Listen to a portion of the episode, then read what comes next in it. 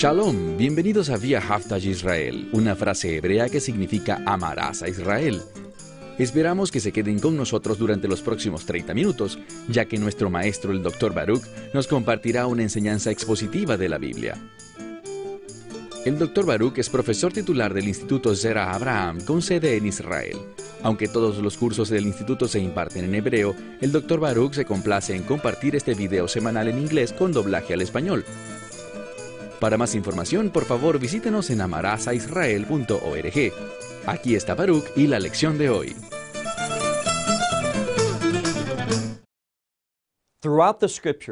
A lo largo de las escrituras, vemos que Dios puede proveer. No importa el tamaño de la necesidad, Dios tiene la capacidad de suplir lo necesario con el fin de generar plenitud.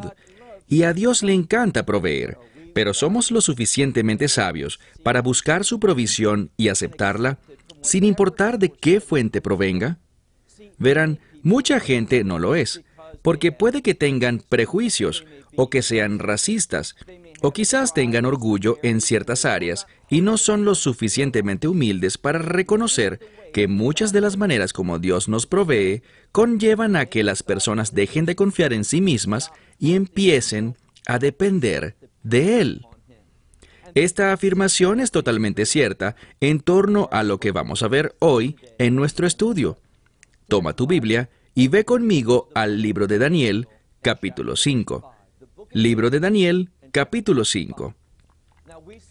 Vimos la semana pasada a un grupo de hombres y mujeres bajo el liderazgo del rey de Babilonia, Belsasar, quienes estaban alabando a los dioses de oro, plata, bronce, hierro, madera y piedra, en vez de darle honor y adoración al Dios de Israel.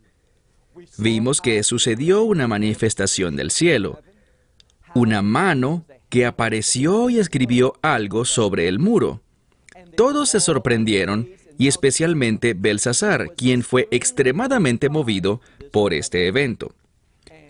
Y llamó a los hechiceros, a los caldeos, a los magos y a los sabios de este imperio babilónico, pero una vez más, como ya había pasado antes, no fueron capaces de discernir lo que significaba todo eso. No pudieron entender los escritos y por tanto no fueron capaces de darles una interpretación. Así que como último recurso sucedió algo gracias al hecho de que la reina apareció para intervenir en esta situación. Esto nos enseñó una verdad bíblica muy importante, que la esposa tiene el rol de ser ayuda idónea para que su esposo pueda cumplir el llamado de Dios en su vida. Es maravilloso ver a un hombre y a una mujer unirse bajo el pacto del matrimonio, ser usados ambos para la gloria de Dios. Entonces esta reina aparece en escena ella dice, no tienes por qué alterarte tanto por el hecho de que estos sabios de Babilonia no puedan responder tu petición, porque hay un hombre que tiene un espíritu de excelencia, el espíritu del Santo Dios. Su nombre es Daniel, uno de los exiliados de Judá, y él será capaz de leerlo e interpretarlo. El rey Belsasar escuchó esto, y Daniel fue traído ante él. Prosigamos nuestro estudio en el verso 16 y veamos lo que ocurrió. Daniel capítulo 5, versículo 16. El rey hablando dice, Escuché que eres capaz de dar interpretaciones y resolver aquellos asuntos que se encuentran escondidos. Y ahora, si tú eres capaz de leer estos escritos y darme a conocer su interpretación, serás vestido con vestiduras de púrpura real, y un collar de oro será colocado en tu cuello, y gobernarás como el número tres de mi reino. Esto es lo que se le ha ofrecido a Daniel, una posición de prominencia y también vestiduras de prestigio, que reflejan un estatus único dentro del reino. Pero noten la respuesta de Daniel, una respuesta que reflejará cierto grado de descaro y ningún interés por las cosas de este mundo. Mira el siguiente verso, el 17. Y Daniel respondió entonces y dijo delante del rey, Tus regalos, quédatelos para ti mismo, tus presentes, dáselos a alguien más. Las escrituras leeré para el rey y le daré su interpretación. Daniel hará lo que se le ha pedido, pero él no quiere nada a cambio. ¿Por qué? Este es el principio. Daniel no está preocupado por lo que puede obtener de este mundo. Daniel sabe que ser una figura de gran prestigio y honor en los reinos de los hombres no tiene importancia duradera. Él no quiere esa vestidura real. Él no quiere esa costosa cadena alrededor de su cuello. Y él no está muy preocupado por ocupar cierta posición de autoridad bajo un rey pagano. Él dice, sabes, estos premios quédatelos o dáselos a alguien más, pero yo te revelaré el misterio. Y lo que Daniel sabe es esto. Él sabe que estos escritos son de Dios. Él sabe su revelación. Daniel, como siervo fiel de Dios, quiere dar a conocer la revelación de Dios y por eso dice en el versículo 18, Rey, el reino la grandeza y el honor y la gloria son dadas por el Dios Altísimo y fueron dadas a Nabucodonosor, tu padre. Él quiere que él sepa que está en esa posición porque su padre fue colocado allí por Dios. No por dioses de oro, plata, bronce, hierro, madera y piedra, sino por el Dios de Israel. Verso 19. Y debido a la grandeza que le fue dada, temblaban y temían delante de él todos los pueblos. Entonces él fue tan exaltado que todos los pueblos reconocían su grandeza. Verso 19 en su segunda mitad. Y él podía, conforme a su voluntad, él podía mandar a matar a quien quisiera y podía hacer que dejaran vivo a quien él quisiera. Y a quien él quería exaltar, él exaltaba, y a quien él quería humillar, él humillaba. Está diciendo aquí que él tenía toda esta autoridad, todo este poder. Y eso es muy importante. Pero ¿qué hizo con ese poder? ¿Qué hizo con la provisión de Dios para su vida? Esa es la pregunta. Verso 20. Pero cuando su corazón se exaltó y su espíritu se fortaleció para lo malo, él usó este honor, esta provisión, y la usó no para los propósitos de Dios. Tu Biblia quizás diga para la maldad, o sea, en contra de Dios, en contra de la voluntad de Dios. Y fue depuesto del trono de su reino, y de su gloria fue despojado. Todo esto se refiere a lo que pasó. Recordemos el contexto. Empezamos el capítulo 5 la semana pasada y vimos algo. Vimos que empezó inmediatamente después de que Nabucodonosor hiciera esta declaración sobre cómo Dios humilla al orgullo y a los orgullosos. Belsasar, su hijo, no ha aprendido este mensaje. Esa es la diferencia. La gente dirá, sabes, esto no es justo porque a Nabucodonosor se le dio una segunda oportunidad. Déjame decirte algo. Las segundas o terceras oportunidades no son una obligación. Son un resultado de la gracia de Dios. Y Dios no tiene que mostrar gracia del mismo modo por todas las personas. Él tiene que ser justo. Y lo que vemos aquí es que Nabucodonosor era un receptor de su gracia. Pero la intención era que la gente aprendiera de él, es decir, de lo que Dios hizo en su vida y a través de su vida, de ese juicio y de la restauración que aconteció después. Este hombre, Belsasar, él vio todo aquello. Él fue receptor de la misma revelación, pero se rebeló en contra de ella. Y eso es lo que Daniel le quiere recordar.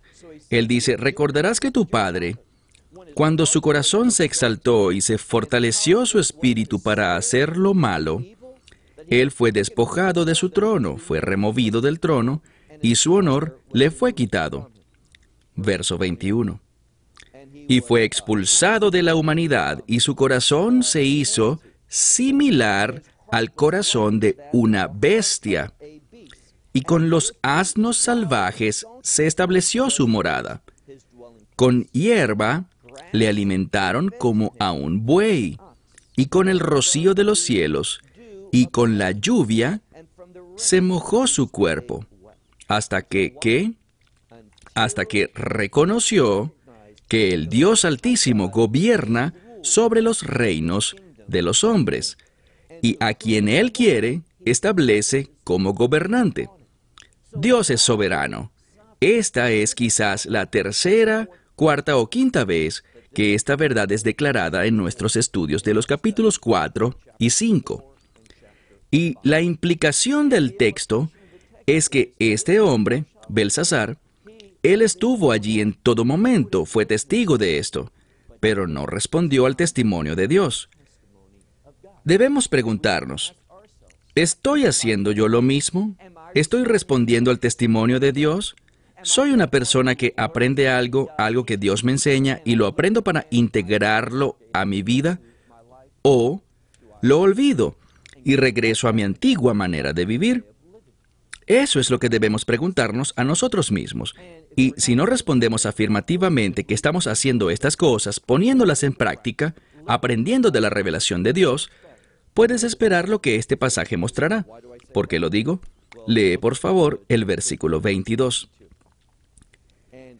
Y tú, Belsasar, su hijo, no has humillado tu corazón, sino que en cambio, a pesar de saber todo esto, es justo lo que hemos venido diciendo. Él fue testigo de esto, lo conocía todo, pero esto no causó diferencia alguna ni hizo que entrara en razón. Verso 23. Sino que te has exaltado a ti mismo sobre el Señor de los cielos. Y de nuevo, vemos un cambio. Pasa de llamar a Dios como rey, bueno, inicialmente decía el Dios de los cielos, luego lo llamó el rey de los cielos, recalcando su autoridad, y ahora usa una palabra aún más fuerte, Señor o amo de los cielos. ¿Qué has hecho? Bueno, te has exaltado a ti mismo porque los vasos de su casa, la casa de Dios, el templo, fueron traídos a ti, Tú y tus oficiales, tu esposa y tus concubinas han bebido vino de ellos, y le han dado alabanza a los dioses de plata y de oro, bronce, hierro, madera y piedra, que no pueden ver, ni pueden oír, ni pueden saber siquiera que les estás dando alabanzas. Pero al Dios en cuya mano está tu aliento y todos tus caminos, tú no has honrado, no le has dado gloria. Esta es una declaración muy sabia. Las personas adoran, dan ofrendas y se dejan influenciar por cosas que no tienen autoridad verdadera y duradera en lo absoluto. Muchas veces estas cosas son solamente falsas impresiones. Hay quienes siguen a un Dios falso llamado Alá, obedeciendo las enseñanzas falsas del Corán, así como muchas otras religiones diferentes, y se postran, adoran y hacen cosas que no tienen ningún tipo de verdad en ellas. Es tiempo de cambiar, es tiempo de arrepentirse. Saben, por alguna razón, recibimos muchos correos electrónicos de musulmanes. Y en uno de estos correos me hicieron una pregunta. Esta decía, ¿amas a los musulmanes? Y respondiendo le escribí, sí, los amo. Tenemos el mandamiento de amar a todas las personas y estar dispuestos a entregar nuestra vida por los demás. Sabes, un buen hombre podría ser capaz de entregar su vida por un amigo, pero uno que está bajo la autoridad de Dios entregaría su vida por cualquier persona, con el fin de que esta persona pueda vivir un poco más y que pueda llegar a la fe en el Mesías. No estamos en contra de las personas, sino en contra de que las personas abracen falsas enseñanzas. Y lo que vemos aquí es que esta declaración de Daniel dice que ustedes han adorado incorrectamente.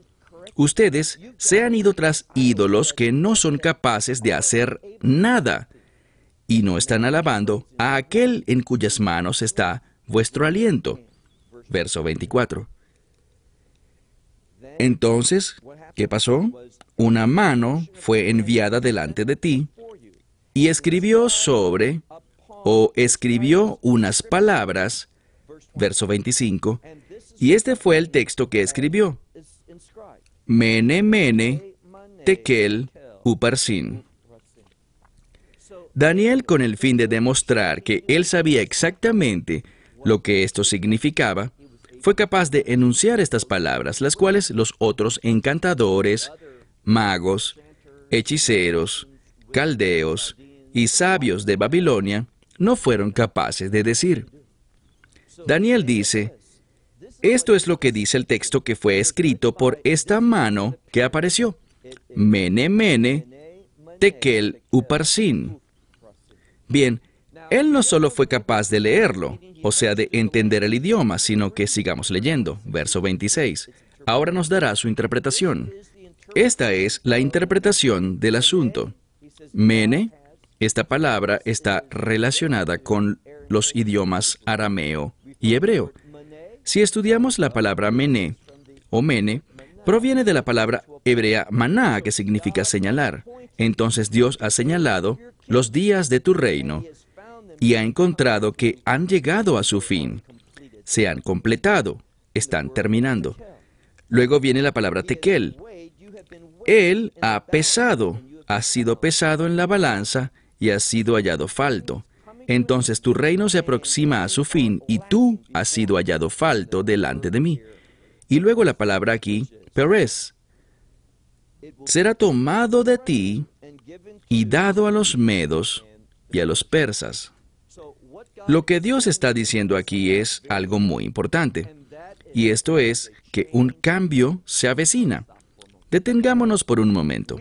Podemos regresar y pensar en Nabucodonosor, su padre. Un cambio se aproximaba a su vida también. ¿Recuerdan esos siete años durante los que fue separado del reino? Pero este caso es diferente. Había una profecía relacionada con Nabucodonosor que decía que su reino le sería restaurado después de siete años. Pero aquí encontramos, miren cuidadosamente el texto, dice aquí que su reino no le sería restaurado, sino que sería entregado a alguien más. Dice en el verso 28 que sería entregado a los medos y a los persas. Habrá un nuevo imperio que tomará el poder. Verso 29. Entonces Belsasar, luego de oír esto, ordenó que Daniel fuese vestido de argamán o púrpura real, y que un collar de oro fuese colocado alrededor de su cuello, y que se proclamara que él sería el gobernante, el tercer gobernante en importancia en el reino. ¿Qué vemos aquí? Vemos un resultado. Vemos a este hombre, Belsasar, honrando su palabra. Él sabía, y esta es la clave, él sabía dentro de sí que lo que Daniel le ha dicho, lo que le ha revelado sobre este escrito, él sabía que era verdad. ¿Por qué? Porque era un hecho que él había experimentado lo ocurrido durante el reinado de su padre. Cómo Nabucodonosor fue exaltado de una manera tan magnífica, que su reino era tan lujoso, tan próspero y rico, y cómo en un instante todo eso le fue quitado. E igualmente luego en otro instante, todo le fue restaurado de vuelta. Y él recordó a su padre cuando su padre públicamente le dijo delante de todo su reino que solo hay un Dios, el Dios altísimo, y que él exalta a quien quiere y humilla a quien quiere. Y que lo más sabio que puede hacerse con respecto a Dios es alabarlo honrarlo, glorificarlo y servirle. Sus caminos son verdaderos y sus acciones son justas. Ahora, Belsasar sabía esto, pero no lo quiso aplicar a su vida. Te pregunto, una vez más, no es una pregunta nueva, sino una que vengo haciendo reiteradamente. Y esta es, lo que Dios te ha revelado a ti, ¿Lo estás llevando a cabo con fidelidad? Si es así, verás cambios que se producirán en tu vida. Encontrarás la madurez espiritual. Pero, si no eres sabio y rechazas la revelación de Dios, ¿sabes lo que ocurrirá? Vas a ver realizarse principios que han sido decretados por Dios en el mundo. Cuando nos rebelamos en contra de la revelación de Dios, esto causará que nuestro corazón se endurezca y se hará sordo a la revelación de Dios.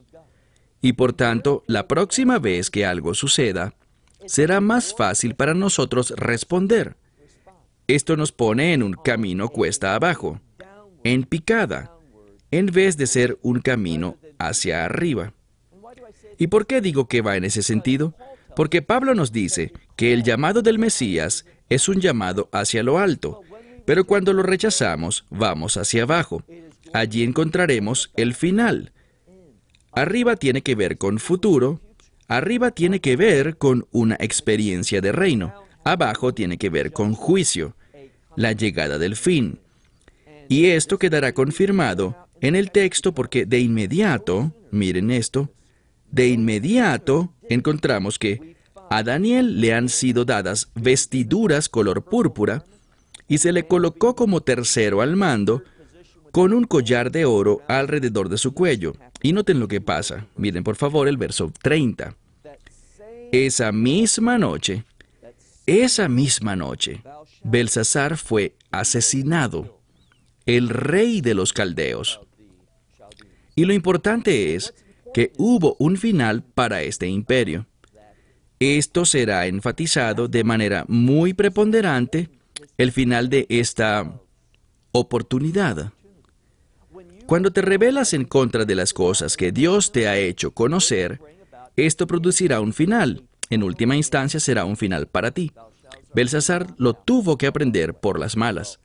Miremos ahora un verso más. Leamos el último versículo del capítulo 5, que en hebreo es realmente el primer versículo del capítulo 6, pero lo estamos leyendo en español ahora.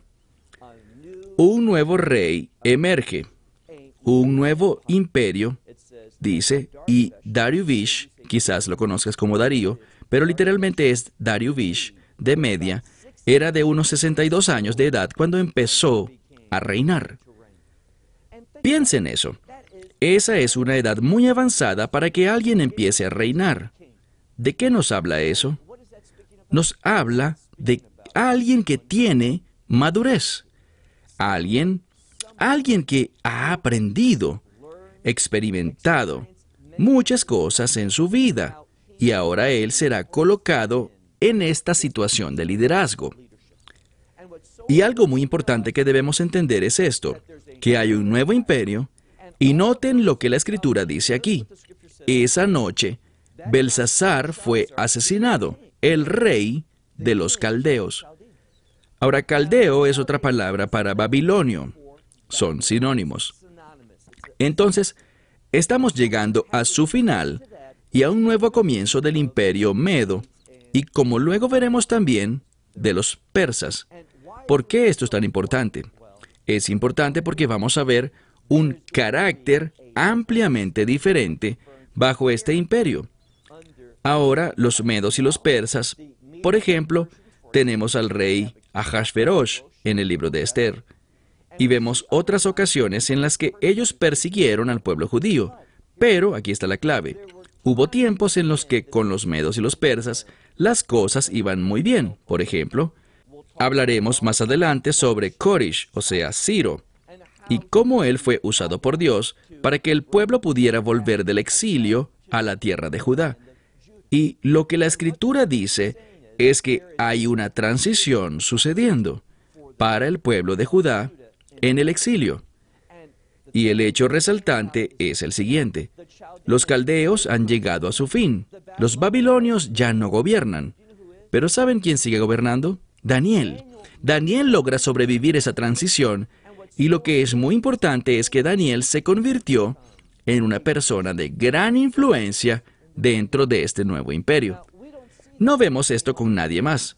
No vemos una transferencia de líderes, ni de nobles, ni de sátrapas, de todas estas personas que tenían posiciones de autoridad, como los sabios de Babilonia, por ejemplo, que estos logren ser admitidos en el nuevo imperio. No, ninguno de ellos quedó en pie, pero Daniel, él sí lo logró. ¿Qué muestra eso? Que Dios es soberano, que Dios está al control, que Dios está usando a Daniel. ¿Por qué? Bien, ¿qué hablamos sobre Daniel? Que él procede de los exiliados de Judá. Es decir, Daniel era parte del pueblo sobre quienes Dios ha puesto su mano con el fin de traer bendición. Entonces, esto es lo que mucha gente olvida. Dios, Él tenía a Daniel allí para los babilonios, para bendecirlos con revelación. Ellos al final lo rechazaron. Y en segundo lugar, Dios colocó a Daniel allí para bendecir a los medos y a los persas. Dios está usando a Israel para esto y veremos que eso también se produce en nuestra era.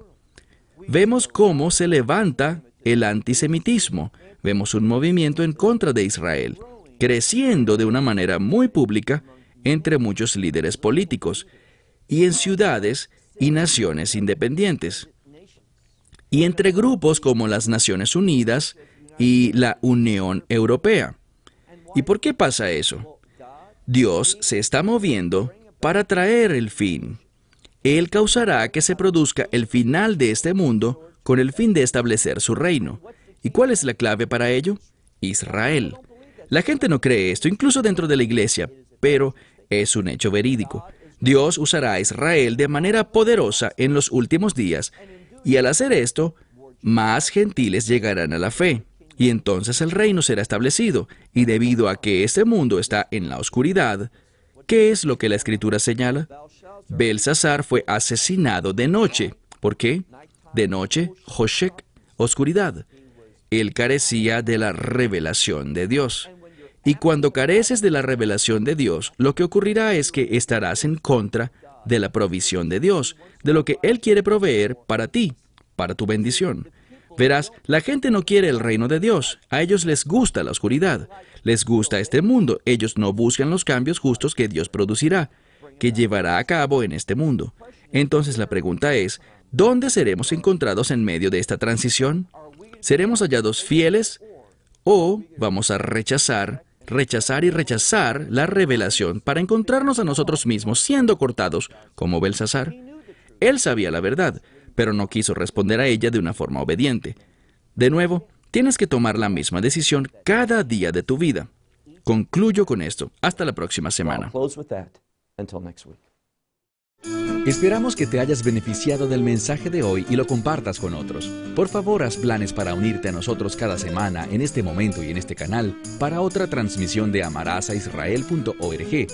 Nuevamente, para obtener más información sobre nosotros, visita nuestra web amarazaisrael.org, donde encontrarás muchas otras conferencias de Baruch en formato de video.